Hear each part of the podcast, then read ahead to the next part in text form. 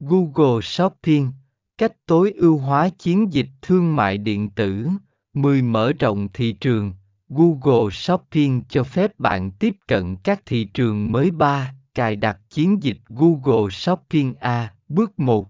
Tạo tài khoản Google Merchant Center để bắt đầu sử dụng Google Shopping. Bạn cần có một tài khoản Google Merchant Center.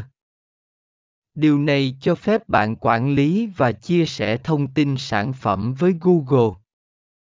Dưới đây là các bước để tạo tài khoản Google Merchant Center.